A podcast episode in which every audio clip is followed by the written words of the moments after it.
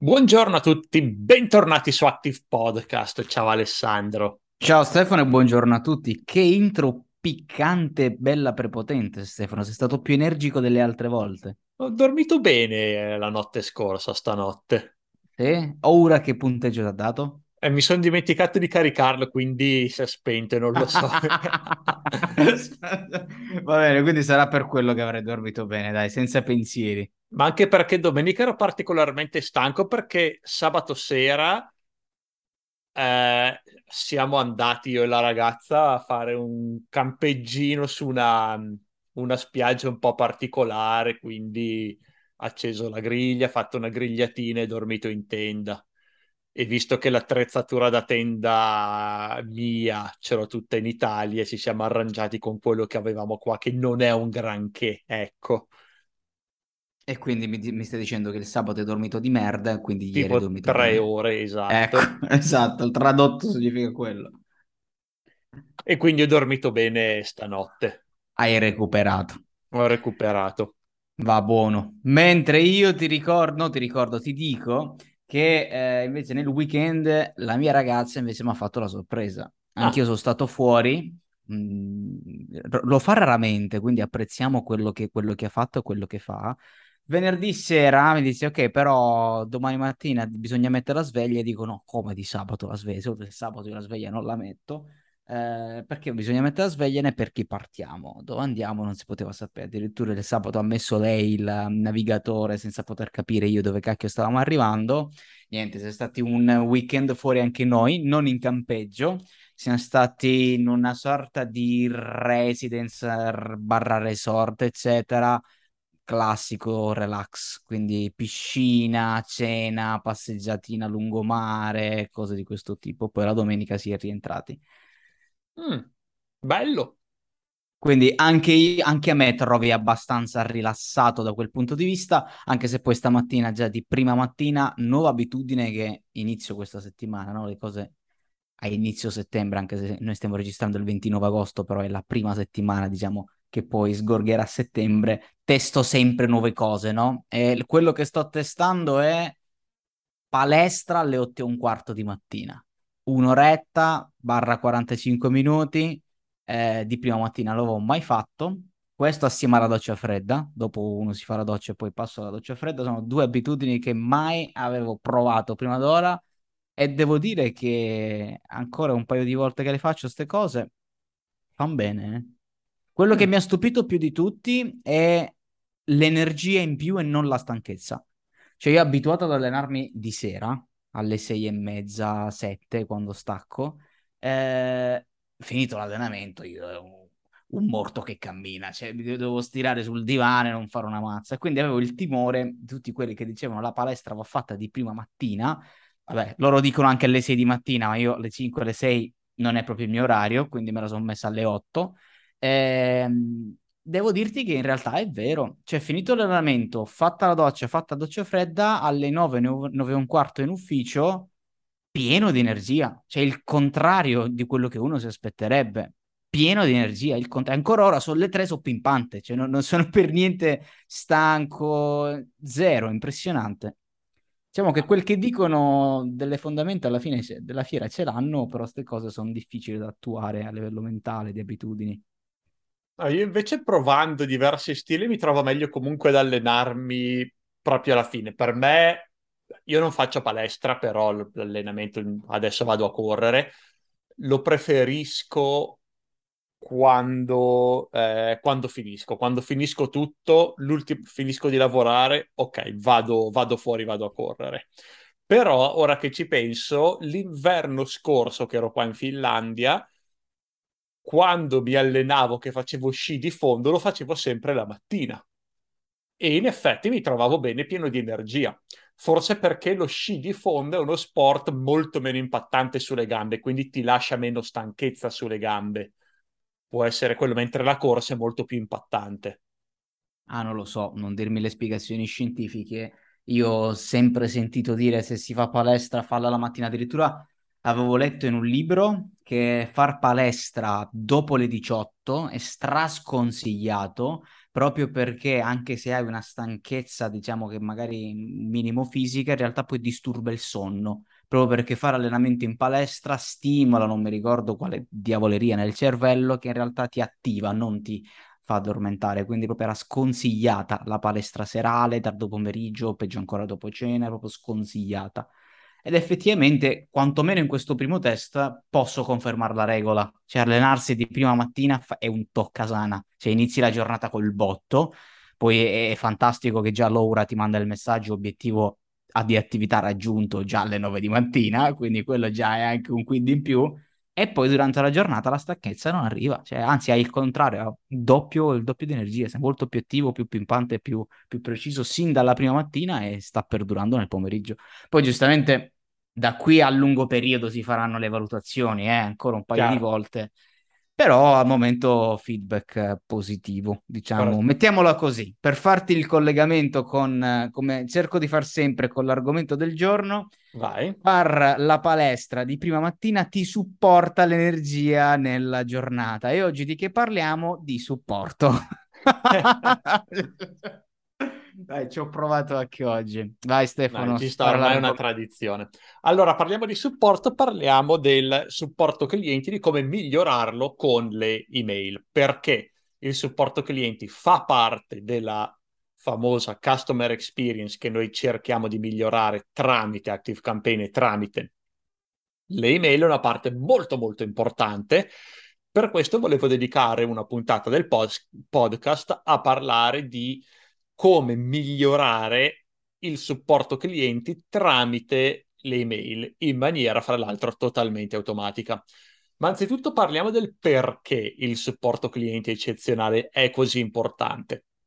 Il primo punto che migliora la customer experience, abbiamo fatto un episodio intero sulla customer experience, andate a, ri- a risentirlo o a rileggere l'articolo del blog se non ve lo ricordate, però ci stiamo, l'idea è che ci stiamo spostando dal marketing alla customer experience e quindi di vedere l'esperienza eh, del cliente dentro la nostra azienda come un tutt'uno, come un'esperienza unica che vada oltre il semplice vendere il prodotto, perché gestire la customer experience è molto più efficace per la bottom line, perché porta a clienti migliori, a clienti fidelizzati, a più passaparola, eccetera. E il supporto clienti è molto molto importante per la customer experience perché molto spesso è, la, um, è il supporto clienti l'unico contatto diretto con l'azienda. Se vendo prodotti molto, diciamo, di massa, um, oppure vendo, vendo online un blog, vendo prodotti digitali, cose del genere, può essere che l'unico contatto che ha il cliente con l'azienda, l'unico contatto diretto da persona a persona, è con il supporto clienti se ha una domanda o ha qualche problema. E visto che noi esseri uman- umani siamo fatti per parlare con altre penso- persone, per avere interazioni umali, umane, il uh, risultato di questa interazione, positivo o negativo che sia, sarà fondamentale per determinare quello che il nostro cliente pensa di noi, della nostra azienda e del nostro brand. E quindi molto molto importante che l'esperienza sia positiva e quindi voglio fare in modo, voglio implementare tutte le strategie possibili per rendere l'esperienza il più positiva possibile perché impatta veramente veramente tanto sulla customer eh, experience. Addirittura conta così tanto che secondo uno studio di mm, Zendesk, se non sbaglio, o di, sì, di Zendesk, eh, il 50% delle persone cambiano brand dopo un'esperienza negativa al supporto. Quindi se eh, una persona, diciamo, è in target, 100% in target, compra un prodotto da noi e dovrà ricomprare quel prodotto perché magari si consuma, non lo so, è cibo per cani, crocchette per cani e deve per qualche ragione contattare il supporto, eh, se ha un'esperienza negativa c'è il 50% possibili- delle possibilità che prenda e per il prossimo acquisto se ne vada da un concorrente. e addirittura dopo due esperienze negative questo numero sale all'80%, quindi quasi tutti. E questi numeri servono a dimostrare quanto sia importante che l'esperienza sia positiva, perché una persona che ha già comprato da noi un prodotto che dovrà ricomprare in futuro è molto molto probabile che ricompri da noi sia un'esperienza positiva. Basta uno scivolone sul supporto clienti per eh, dimezzare questa possibilità. E ultima cosa, del perché è importante il supporto clienti, perché è eccezionale per trasformare un problema in un'esperienza positiva. Eh, I problemi succedono, eh, c'è niente da fare. Ogni tanto, magari per colpa nostra, per una nostra disattenzione o magari un problema totalmente indipendente da noi, può essere che capiti un problema. Ad esempio, devo spedire le mie crocchette per i cani, per cani al mio nuovo cliente e vengono perse oppure non arrivano perché il corriere ha perso il pacco oppure c'è qualche altro problema. Non dipende da noi il problema, però siamo noi il punto di contatto e questa è un'esperienza negativa per il cliente e una, una buona, un buon supporto clienti può trasformare questa esperienza negativa in un'esperienza positiva. So che eh, Riccardo il nostro Riccardo mi ha raccontato in passato di questa esperienza, adesso non mi ricordo i dettagli diretti, non so se puoi fare i, i dettagli, non so se tu Alessandro puoi fare un, un, altro esempio, visto che io il supporto non ci sono, quindi non posso fare esempi concreti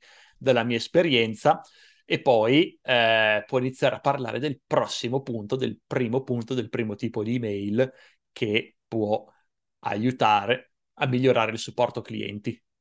O quantomeno appunto l'esperienza, la customer experience anche lì nel, nel, supporto clienti che comunque fa parte di tutto sto brodo. Sì, lato supporto, noi su Active Powered abbiamo una storia di anni ormai con uh, un'attenzione al supporto clienti perché diversamente da tante aziende, noi sin dall'inizio, sin, sin dal punto zero addirittura, proprio agli inizi, mi ricordo Stefano quando eravamo soltanto io e te praticamente, il um, Active Powered, la sua uh, value proposition era il supporto, diciamo la sua USP era il supporto, possiamo così dire, no?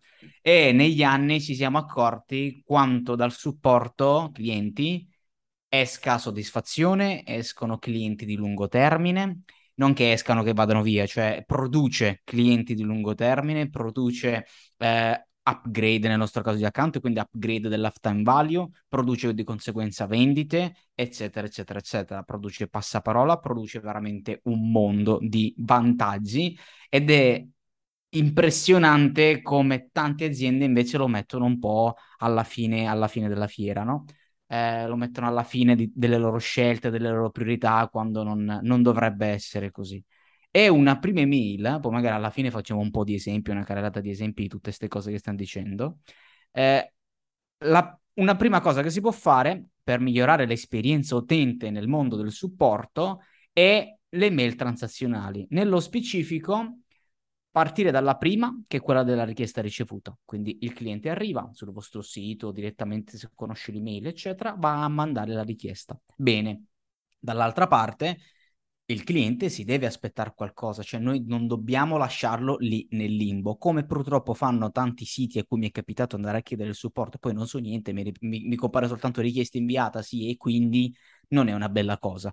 Bisogna inviare un'email, appunto transazionale di richiesta ricevuta, dove gli confermiamo che la richiesta è stata presa, è, stata, è arrivata e eh, da quel momento in poi dobbiamo tenerlo informato. Nella prima email dobbiamo dirgli quanto tempo può aspettare per una risposta, o meglio, che eh, tempistiche può aspettarsi di risposta, quindi andare a comunicare il tempo medio di risposta al nostro interno, comunicare i giorni di ferie, se in quel periodo ci stanno più o meno utenti, se è un periodo di magra, se è un periodo di, di, di, di pienezza di, ticket, eccetera, eccetera, andare a comunicare gli orari del supporto, perché magari uno scrive alle tre di notte convinto che può essere risposto, invece no, gli comunichiamo che il supporto si attiva alle 9, eccetera, eccetera, quindi un'email che gli dà tutte le informazioni eh, per farlo, tra virgolette, star buono e star sereno che la sua richiesta è stata presa in carico e che è arrivata e che quindi verrà gestita secondo questi tempi, secondo queste metodologie, eccetera, eccetera. Il top sarebbe anche avere un sistema che in queste email oppure direttamente in una live chat eh, oppure direttamente anche quando qualcuno sta compilando un form, va a Mm, che fondamentalmente è quello che fa Zendesk, va a um, far apparire una serie di articoli, quindi che siano link all'interno delle mail, che siano link all'interno della pagina, della, della live chat, a seconda di quello che stanno usando per contattarci, eh, un sistema che filtri e che capisca quello che l'utente sta andando a scrivere per andare a mostrare gli articoli inerenti alla richiesta ovviamente secondo le parole chiave. Questo dà una fortissima mano se fatto bene, attenzione.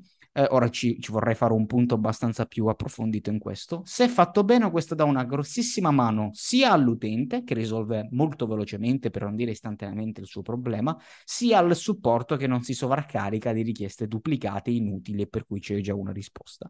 Però, come vi dicevo, se fatto bene. Ancora lo sottolineo, se fatto bene, perché mi è capitato più e più volte di finire dentro siti, pagine di supporto e andare a ritrovarmi una sorta di labirinto per andare a chiedere a un, a un, a un, a un, um, a un, un utente, come si chiama, la, gli agenti, agenti. Un casino, cioè non va fatto, non va assolutamente fatto. Um, il self-service nel supporto, gli articoli di supporto, i sistemi di intelligenza artificiale per dare le risposte, eccetera, non devono essere una out-out, cioè o ti pigli questo oppure dopo che superi un labirinto allora puoi eh, avere accesso a un agente. Devono essere appunto di aiuto, devono far parte della customer experience. Quindi man- la maniera migliore è farlo comparire nella mail transazionale come link, così che magari uno già risolve il proprio problema, oppure mentre uno sta scrivendo nella live chat o ancora nel form, eh, nel sito se c'è un form. Ma appunto di esperienza, di supporto, mentre io sto contattando il supporto clienti, allora posso avere già una risposta rapida, veloce, ehm, senza aver bisogno della gente. E non il contrario, non come fanno determinate aziende che vanno alla pagina del supporto, non si capisce come diavolo contattare un agente e ti filtrano, ti mettono i muri e tutti gli articoli, anzi gli articoli di supporto diventano diventano un muro, un muro da sormontare e dirgli no, non mi è stato utile, no, non è questo, no, non è quest'altro, eccetera, da sviare per arrivare direttamente alla gente. Ecco, occhio a far bene questa cosa. Comunicare nell'email transazionale tutti i metodi per cui è dove è possibile contattare l'azienda, perché magari l'utente non lo sa. Uh, da noi spesso ancora purtroppo accade, nonostante noi l'abbiamo comunicato in ogni dove, tutti i nostri canali di supporto, ancora capita l'utente che non sa che abbiamo il numero di telefono, piuttosto che non sa che abbiamo la live chat all'interno dell'account di Active Campaign, quindi ogni qualvolta anche nella, nella mail transazionale di ricevuta richiesta andare a comunicare eh, tutti i metodi per contattare gli agenti, per contattare l'azienda. E questo non solo lì, ma mettetelo un po' ovunque, un po' come facciamo noi, perché purtroppo spesso, ripeto, non... c'è sempre l'utente che si perde il come contattarvi. E poi, parlando sempre di mail transazionali, è di assoluta eh, importanza e direi fondamentale andare a aggiornare l'utente. Non so se vi è mai capitato di ehm, scrivere al supporto di qualche azienda e poi venire, sì, magari hanno fatto bene la prima email transazionale, eccetera, ma poi venire, essere, venire abbandonati. Dici, ma che fine hanno fatto? Mi stanno risolvendo il problema, non me lo stanno risolvendo, mi hanno dimenticato, che, che, che cosa sta succedendo? In quel caso l'utente o già, insomma, non si è fatto una bella idea e se ne sta zitto, oppure non si è fatto una bella idea ma vi scrive di nuovo, fa un follow up. Questo non deve succedere. L'utente al supporto deve essere coccolato, quindi va tenuto informato su tutti gli stati di avanzamento. Gli aggiornamenti dovrebbero essere costanti. Addirittura vi dirò, mi è capitato solo una volta, ma è stato bello, eh, anche l'aggiornamento di presa in carico mi era arrivata la prima mail di ricevuta richiesta, bene, poi quando un agente aveva preso in carico la richiesta era arrivato la mail transazionale. La tua richiesta è arrivata a un agente che l'ha presa in carico e la sta gestendo in questo momento. Questa è stata una cosa bella eh, da, da, da, ricevere, soprattutto perché in quel caso non era un problema di rapida soluzione. Quindi intanto io già sapere che è stata presa in carica la cosa, che eh, c'è un agente dall'altra parte che ci sta lavorando, mi fa star tranquillo, perché tendenzialmente non dovremmo mai superare le 24 ore lavorative come limite massimo di risposta. Entro le 24 ore lavorative deve esserci una risposta. Se non c'è la risoluzione, devono esserci degli aggiornamenti. Quindi se ci sono ticket complessi, eh, cose che si portano per le lunghe, eccetera, mantenere aggiornato l'utente sui vari step, sul fatto che ci stiamo lavorando, eccetera, eccetera. Tutta questa esperienza, tutta questa roba di mail transazionali, eh, cose che si possono fare ovviamente anche tramite live chat, certe volte via telefono, eccetera, sono di assoluta importanza e mi danno, perché soprattutto in Italia, ma a sto giro anche all'estero, le vedo fare poco. O no, Stefano? Sì, perché appunto il supporto clienti viene spesso relegato all'ultima posizione dell'importanza di quella che è la comunicazione aziendale, viene spesso ignorato e viene visto come un costo da minimizzare, quando invece è un vero e proprio investimento in marketing e quindi tutte queste strategie un po' avanzate non vengono implementate perché i manager pensano che sia inutile il supporto clienti quando in realtà è veramente veramente fondamentale. Noi siamo i primi ad averlo visto con Active Power che soprattutto nei primi anni è cresciuto praticamente solo grazie al supporto clienti che rendeva le persone felici e stimolava il passaparola e ancora adesso cerchiamo di avere il miglior supporto clienti possibile con un tempo medio di, uh, di risposta che oscilla intorno a un'ora lavorativa. Assolutamente sì. Nei momenti in cui ci siamo, quello è il tempo tendenzialmente di risposta che abbiamo oggi. Sì, e un secondo tipo di email proprio parlando della soddisfazione dei clienti e la richiesta di feedback, perché sì, possiamo, in, eh, possiamo creare e strutturare il miglior supporto clienti che esista, secondo noi, però non possiamo saperlo finché non abbiamo un feedback dai clienti. Quindi la famosa email che richiede il feedback della, eh, del supporto clienti, della, di come è andata la richiesta di supporto è molto molto importante. Quindi questa è un'email che non va creata e basta, è un'email che va ottimizzata perché è importante incentivare le persone a rispondere in ogni caso. In genere le persone rispondono a questa richiesta di feedback solamente se hanno un problema o quasi solo se hanno un problema. In realtà bisognerebbe eh, cercare di ricevere più feedback possibili e eh, il più completi possibili perché ehm, solo in questo modo sappiamo come e dove migliorare. Quindi come miglioriamo le email all'interno del funnel, vanno anche migliorate le email dentro e ottimizzate le email di richiesta feedback eh, da mandare dopo la chiusura del ticket di supporto perché vogliamo massimizzare e ottimizzare il numero di, di risposte che otteniamo per poter migliorare questo supporto clienti. E una cosa che possiamo fare, se abbiamo un supporto clienti abbastanza grosso, possiamo um, usare ad esempio un gioco a premi. Quindi, se eh, ogni persona che riceve, eh, che invia il, il, suo feedback, gli possiamo dire: Ah, eh, rispondi a questo piccolo sondaggio, dici co- come se ti è piaciuto il supporto clienti, eccetera, e ogni mese estraiamo una persona per vincere X può essere un coupon, può essere qualcosa che gli arriva a casa e questo da una parte stimola un maggior numero di risposte e dall'altro è una bella cosa per chi riceve questo, um, questo piccolo premio. No? Può essere anche una cosa piccolina, se è qualcosa di personale che uno riceve a casa è ancora meglio perché eh, cioè, ricevere un premio di un'azienda magari digitale o qualcosa di fisico eh, cioè, non è una cosa che succede molto spesso, no? E quindi si, uno si ricorda di noi perché ha ricevuto, non lo so, una penna, una chiavetta USB, quello che è, o, o qualcosa che mm, di attinente col nostro business può essere. Quindi questa è un'idea per migliorare l'email di richiesta di feedback.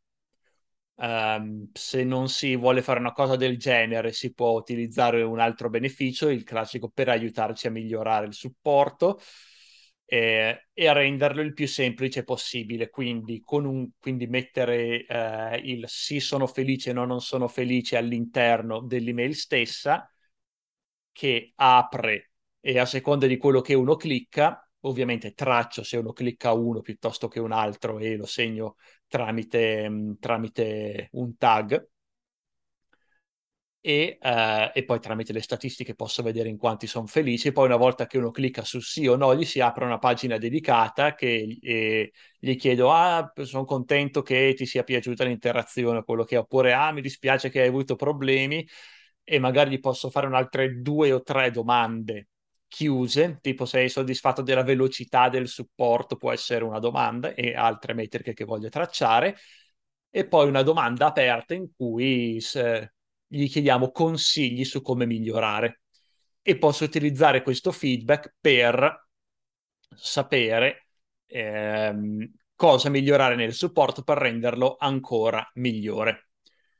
E un'altra cosa che posso fare in seguito a questa richiesta di feedback è mandare un'email eh, specifica a chi ha detto di essere contento, giusto Alessandro?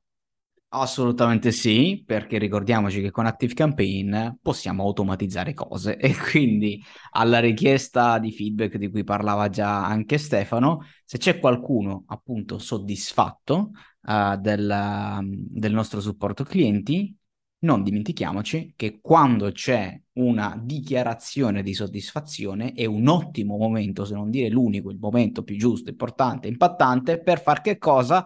Andare a richiedere una recensione, in questo caso specifica per il supporto clienti. Quindi andiamo in quel caso a impostare un'automazione per tutte quelle persone che hanno impost- eh, impostato, no, mh, mm, che hanno dichiarato una soddisfazione, un uh, feedback positivo al supporto, gli semplicemente diciamo, ma vuoi dirlo a tutti? vuoi lasciarci una recensione relativa al supporto clienti? Bene. Questo è ottimo perché usare queste recensioni oltre al, um, alle classiche recensioni del prodotto o del servizio, poi queste recensioni che parlano invece di come viene trattato il cliente, credetemi che sono delle ottime leve poi anche nella vendita. E per, parlando di automazioni e parlando sempre di customer experience nel supporto, ho inserito un punto qui alla fine che è un'altra automation che va addirittura a contattare le persone che non hanno neanche richiesto il supporto. Mi spiego meglio. Vi sarà capitato, mi è capitato e capita tutti i giorni, di avere eh, utenti o noi stessi che andiamo in un sito, immaginate la scena, ho un problema, magari, eh, vado nella pagina del supporto per cercare risoluzione al problema. Poi può, può succedere la qualunque, eh? può succedere che ho visto un articolo che ha risolto il mio problema e va bene così. Può succedere che contatto il supporto e va bene così. Può succedere però che non risolvo il mio problema e non contatto il supporto, me ne vado infastidito, me ne vado col problema. Può succedere che o il problema è la UX della nostra pagina supporto non sia il top e quindi non riesco io a contattare il supporto, come vi dicevo prima, no? Che certe volte proprio certe aziende pare, che lo facciano apposta a nascondere il tasto per essere contattati, anche quando magari il, tasco, il tasto non è nascosto, vuoi perché lo sta vedendo, che ne so, da un telefono vecchio, vuoi perché lo sta guardando da un iPad e per cui non abbiamo ottimizzato il sito la pagina del supporto, qualunque sia il problema che magari non riesce a trovare la, il tasto adatto, il form, eccetera, eccetera. Bene, qualunque sia la... Um, la motivazione per cui abbiamo abbandonato la pagina, eccetera, eccetera. Se noi vediamo che qualcuno contatta il supporto a posto, ma per tutti gli altri motivi, quindi per tutte quelle persone che hanno o risolto già il problema o non l'hanno risolto e se ne sono andati incacchiati o se ne, se ne sono andati senza trovare il tasto del supporto, ma vi immaginate che customer experience a queste persone inviare tramite automazione un'email del tipo ma tutto a posto? Va tutto bene? Ho visto che sei andato nella pagina del supporto, ti possiamo essere d'aiuto in qualche modo? Hai risolto già il tuo problema? C'è qualcosa che non va? È una potenza divina, oserei dire, un'automazione secondo me di questo tipo, Stefano, che ne pensi? Sì, perché il supporto proattivo è il prossimo passo del supporto, quindi non aspettare che sia qualcuno a contattare me, ma contattare direttamente le persone che probabilmente hanno un problema. Le persone che giustamente hanno visualizzato la pagina di supporto sono quelle che probabilmente hanno un problema ma non ci hanno contattato. E aggiungere un tocco di personalità, quindi far arrivare questi mail direttamente da un agente piuttosto che dal, da un generico supporto active, active powered o quello che è, aiuta a creare questa connessione personale, quindi è più probabile che una persona risponda e che abbia un'esperienza positiva. Quindi sì, il supporto proattivo non ci si mette tanto ad attivarlo perché basta veramente un'email di qualche riga, ma può fare veramente la differenza nella percezione che una persona ha sulla qualità del nostro supporto. E con questo dovremmo essere alla fine del nostro podcast, giusto Alessandro? Direi di sì, Stefano. Direi di sì e come sempre grazie per la tua partecipazione. È stato un podcast anche questo, C- ci siamo tenuti abbastanza sul veloce. Speriamo e... che sia apprezzato, magari chi ci ascolta ce lo fa sapere, insomma, se preferisce podcast un po' più approfonditi o podcast un po' più lampo. Sarebbe utile avere un feedback su questo. Infatti, io personalmente ascolto tutti e due, anche se non ascolto ormai granché podcast. Sono più sugli audiolibri io che sui podcast. Io lato podcast amo i podcast entro i 20 minuti, se li devo ascoltare nella mia, diciamo, routine quotidiana settimanale. Se invece ehm, sono in aereo, la, in aereo i podcast sono i miei compagni, me li scarico prima e li ascolto durante il volo e lì il tempo non mi frega niente, cioè, anzi li vado a scaricare in base al tempo del volo, se c'è un volo di un'oretta, faccio un esempio, un podcast di 40 minuti mi fa solo che bene, quindi dipende molto secondo me anche dalle situazioni. Nel mio routine della mia quotidianità 40 minuti di podcast faccio fatica, ne sento, le seleziono più o meno quelle che stanno sui 20-30 minuti massimo, però dall'altra parte invece so che un Roberto che si ascolta in macchina se ne frega della durata, quanto durano e durano, cioè se c'ha due ore di macchina le ascolto e pine.